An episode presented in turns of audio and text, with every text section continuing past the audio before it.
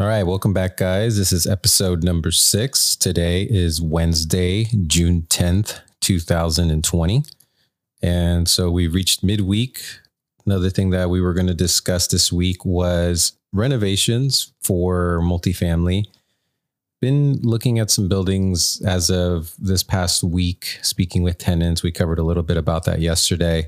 And today, when I was at another property, we were looking at estimates for what we're looking at as far as overhauling some of our properties. And we saw that a building from today that we looked at in particular was pretty much in need of a full scale renovation, meaning that a lot of capital expenses are being budgeted.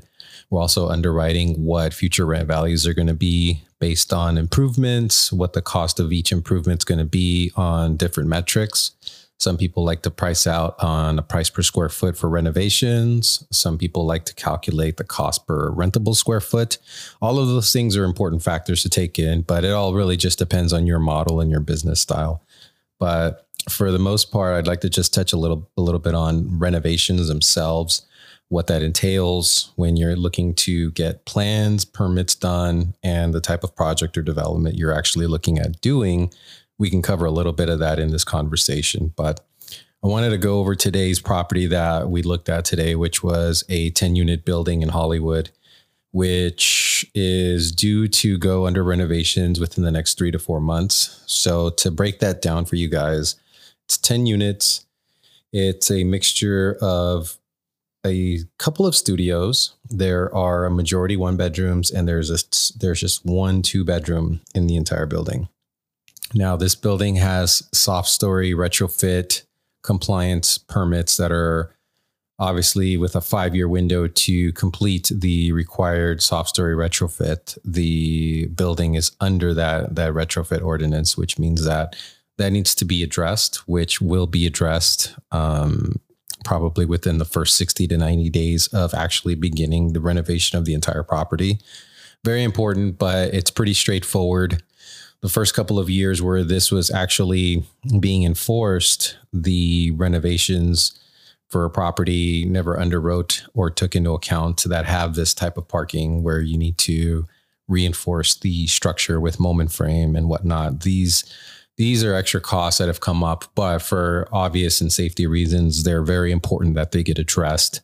So the city of L A has given landlords who were notified of having to comply with the order that they have five years from the date that the notice was issued for them to fully retrofit their buildings and obviously have those things approved.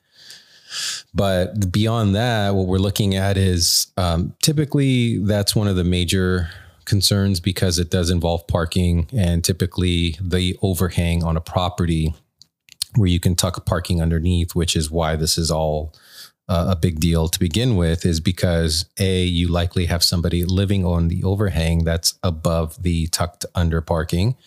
B, you have the vehicles that park underneath those spaces. And if anyone who's been in California long enough remembers the ninety-four Northridge earthquake, there was a huge, huge fallout from the damage and devastation that that earthquake actually left in its in its path.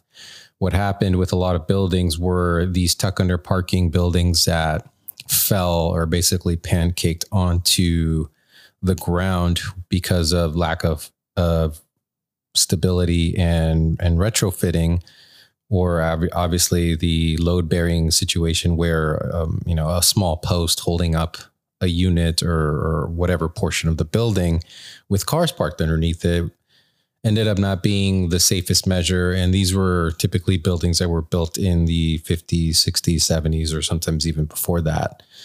Newer buildings have, have actually, that have been built probably in the last twenty, thirty years, are actually exempt for the most part from earthquake retrofit, because in the city, there were a lot of things that had been updated as far as the building codes and whatnot. So building and safety, the state of California, local planners, local operators, everybody sort of got into this understanding and, and, and obviously investigating and studying properties and, and learning just about physics itself. So many things that are at play here, but We're, uh, we'll dive a lot deeper into what soft story is. We'll definitely talk more about that. I think that's an important conversation because it is another inherent cost. If you are buying a building that does require soft story retrofitting, do you buy the building prior to the retrofit being done? Do you wait for maybe the current landlord who is subject to compliance to do the work first?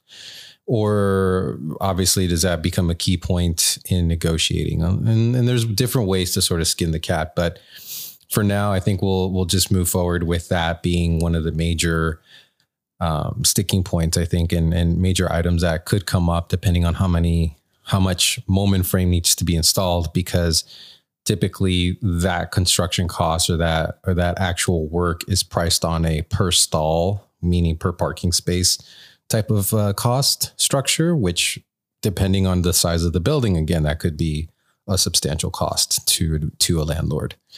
But beyond that, if you're looking at a building and you're looking at something that's a little dilapidated, something that needs to be updated, and whether that be simple exterior and or interior cosmetics, or if you have to upgrade systems, these are the items that we start taking inventory of, and we start looking at roofing, we start looking at windows, we start looking at how efficient or inefficient a building is operating at. Sometimes old buildings with old pipes will use up so much more water. You'll have more plumbing issues, you'll have leaks, you'll have water damage, you'll have things that obviously will create more of a cost just in operating, which eats away at the profits and as, at your income stream, because now you're investing that money back into the property simply to just keep it flowing at, at what you're operating at then. But now you're having all of these expenses come up, which is an inefficient way of running a, a property. So a good thing to keep in mind.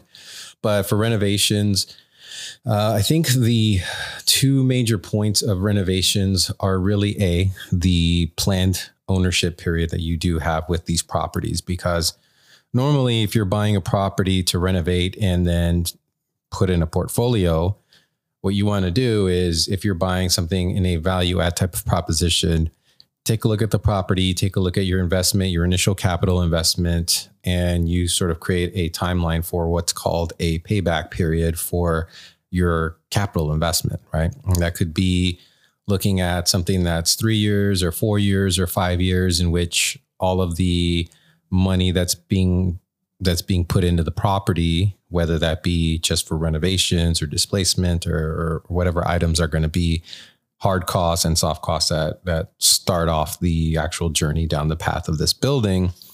You start looking at that and saying, well, if I am able to net this much rent versus what I've spent in upgrades or renovations, or again, things like complying with soft story retrofit, which can't get around after a few years. So then you start You start worrying about that as a cost. You make an investment in the property and you start to say, okay, well, if I hit these rental numbers, I think I can get my money back and I can start going into a positive territory with the building in terms of income after year three, year four, year five. That's all going to matter. I think that becomes the most important thing to think about when you decide and you figure out internally how that money is being lent to you or how you're sourcing your capital for these properties. So if you're self-funded or if you're an investment group and you know you run on a larger supply of cash, which is definitely a good thing, because if you have access to cash and it's costing you very little to use that equity or that capital, then that allows for you to go make these improvements, hopefully um, find a tenant, an occupant that will rent the unit, pay market rate, market rate value for it, or something close to that, or even exceed that if you, depending on maybe underpricing, sometimes works as a sort of a, a bidding war type situation, the way it does in single family, where you can advertise an apartment that's probably worth twenty-seven hundred dollars. You advertise it for twenty-five dollars. People start to think, well, I'm getting a deal, and there's not that, there's not that many units like this in this area, so I'm going to apply. And then you get ten, twenty people that apply, and you might end up actually getting a higher rent. So it's different ways to position that, but that's, again, that'll be a whole different podcast by itself. But again, once we get past the idea of how long this property is going to sit in the red before, after everything invested, when the hope and the plan is to actually start seeing some gains on your investment, some return, then that's sort of how you want to plan and model your, your renovation costs, your redevelopment costs, whatever you're going to do with that property. Excuse me. Second thing is to look at what happens once you start renovating, because now if you aren't renovating and now you have a loss to lease because you don't have any units that are cash flowing, now we start to look at that and say, okay, well, I need a budget for three months of no income, four months of no income, whatever the case is. Even if the upside is that you're going to have a higher revenue stream because the newer rental values are going to far exceed what you were currently getting in a unit that was prior, prior to retrofitting, a best case scenario, fifty percent below market rate rental unit. So we look at that and we start figuring out, okay, well, what do we have to do? What are the improvements going to look like? Do we have the ability to maybe send different trades in to do different renovations, all in a scale matter where you can say scale these things to be done in, uh, let's say a three month period, you get ten units in the building to turn. And then you all of a sudden now have ten brand new units essentially to re-rent to the market at a market rate value. Those are the the things that we look at as investors to say, well, I, I have this much time to get this work done. Want to get back in the market by spring, summer, whatever the goal is. Start leasing it up, start factoring in what the period for your payback is going to look like and whether or not you're on a higher or lower interest type of debt that will allow for you to improve the building, improve the cash flow, reduce the expenses, and then you can position the renovations to work alongside of that. So good things to keep in mind, renovation based on the projected term of ownership for the building. If you're going to keep that thing forever, probably good to spend the money once and very early on if possible, meaning that you don't want to try to do a huge capital improvement on a building Uh, in baby steps, meaning like you don't want to do the roof one year and then the next year you got to go in and change all the plumbing, which a repipe on a building like that, that's ten units, for example, in this case, would be a nightmare because you've got to displace people for uh, an extended period of time. You just don't have any running water. You have walls that are exposed, et cetera, et cetera. And then you have to look at other things like what's going to happen beyond that. Am I going to be able to keep the the tenants that are coming back? Am I going to be able to, to house them temporarily? Or if I'm, the goal is to turn these units into available market rate units, how long is it going to take to lease those units up? Things like that. Then you start to say to yourself, okay, well, what's the highest and best use of this unit? Is it just a, a one bedroom that whether I add, you know, let's say in unit washer and dryer, or if we decide to invest in a central air H V A C system for the entire building, or each unit's going to have central air and heating. What does that generate in terms of value? Does that add an extra five percent to the bottom line or ten percent, however you look at it? And then that's where you start to do market comparisons with other properties and other units that are available in the market. See what they're offering, see how competitive things are, look at the trends. And if having a washer and dryer is the difference between eighteen to two hundred or to two thousand dollars in market rents, well, how much does that washer and dryer cost you per unit?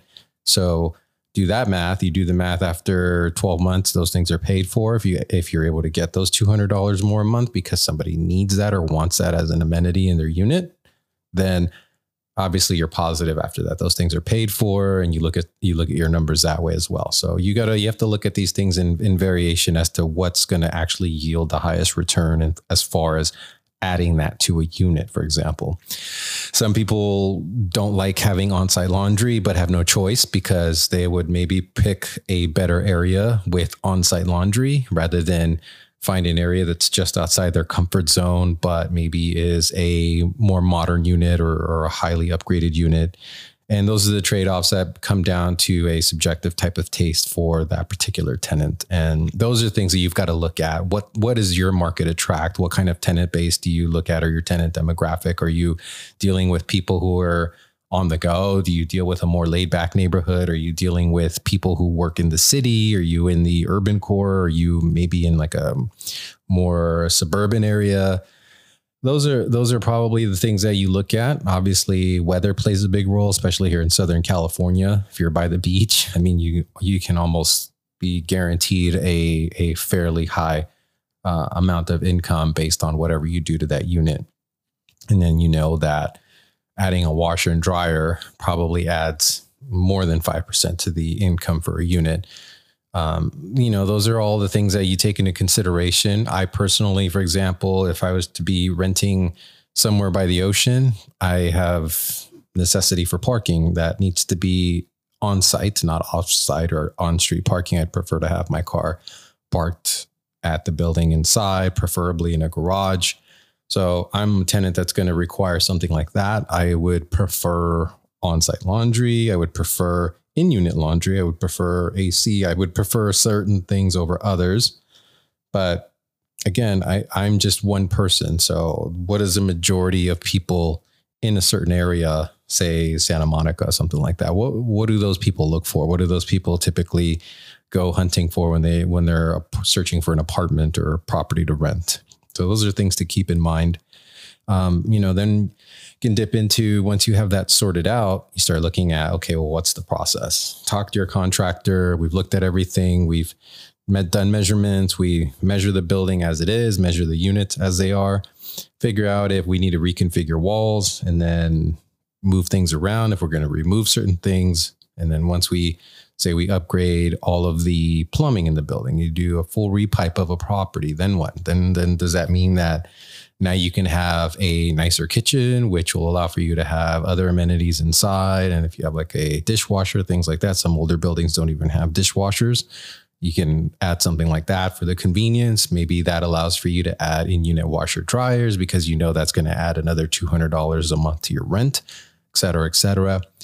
Start to look at all of that. And then once you and your contractors are on the same page, then that's when the next step is to prepare your plans for submission to the city so that you can get building permits. You can get permits for renovations. You can get permits for all of the things that you're going to be doing to the property. Please, please, please don't try to skimp out on permits. It's not worth it.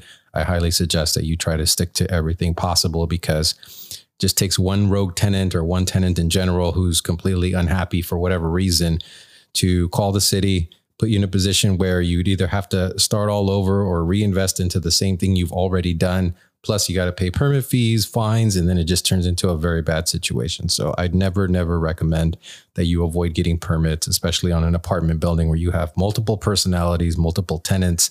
They're all going to find a way at some point if you are in a bad spot with them, or if you just, the relationship isn't going well, you are in jeopardy of having something like that come back to bite you.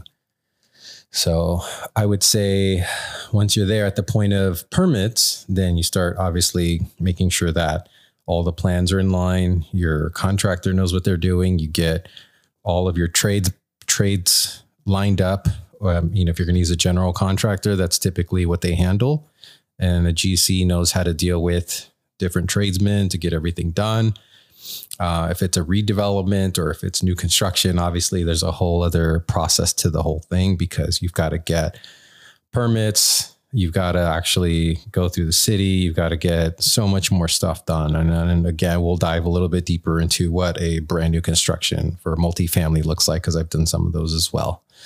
Um, and then that's going to play out, right? That that'll, that'll take its time. It usually takes thirty days, sixty, ninety days, depending on how backed up the city is. Obviously in these times, it's hard to say exactly how long things can take, but once things are up to normal speeds, you got to go through a period of beginning all of the work where they call them, um, like, let's just call them roughs, because what, what a rough is, when you're doing a rough inspection, you'll have a, a city inspector come out, take a look at the current project of, of, of the process where you're at, and making sure that you're doing things correctly, right? To code, you're, you're, you're going to prepare the building for new piping. Therefore, you removed all of the old galvanized piping, for example. Then, then you're going to have a rough inspection. The city's going to come out, take a look, and say, okay, tentatively speaking, it looks like you're on the right track.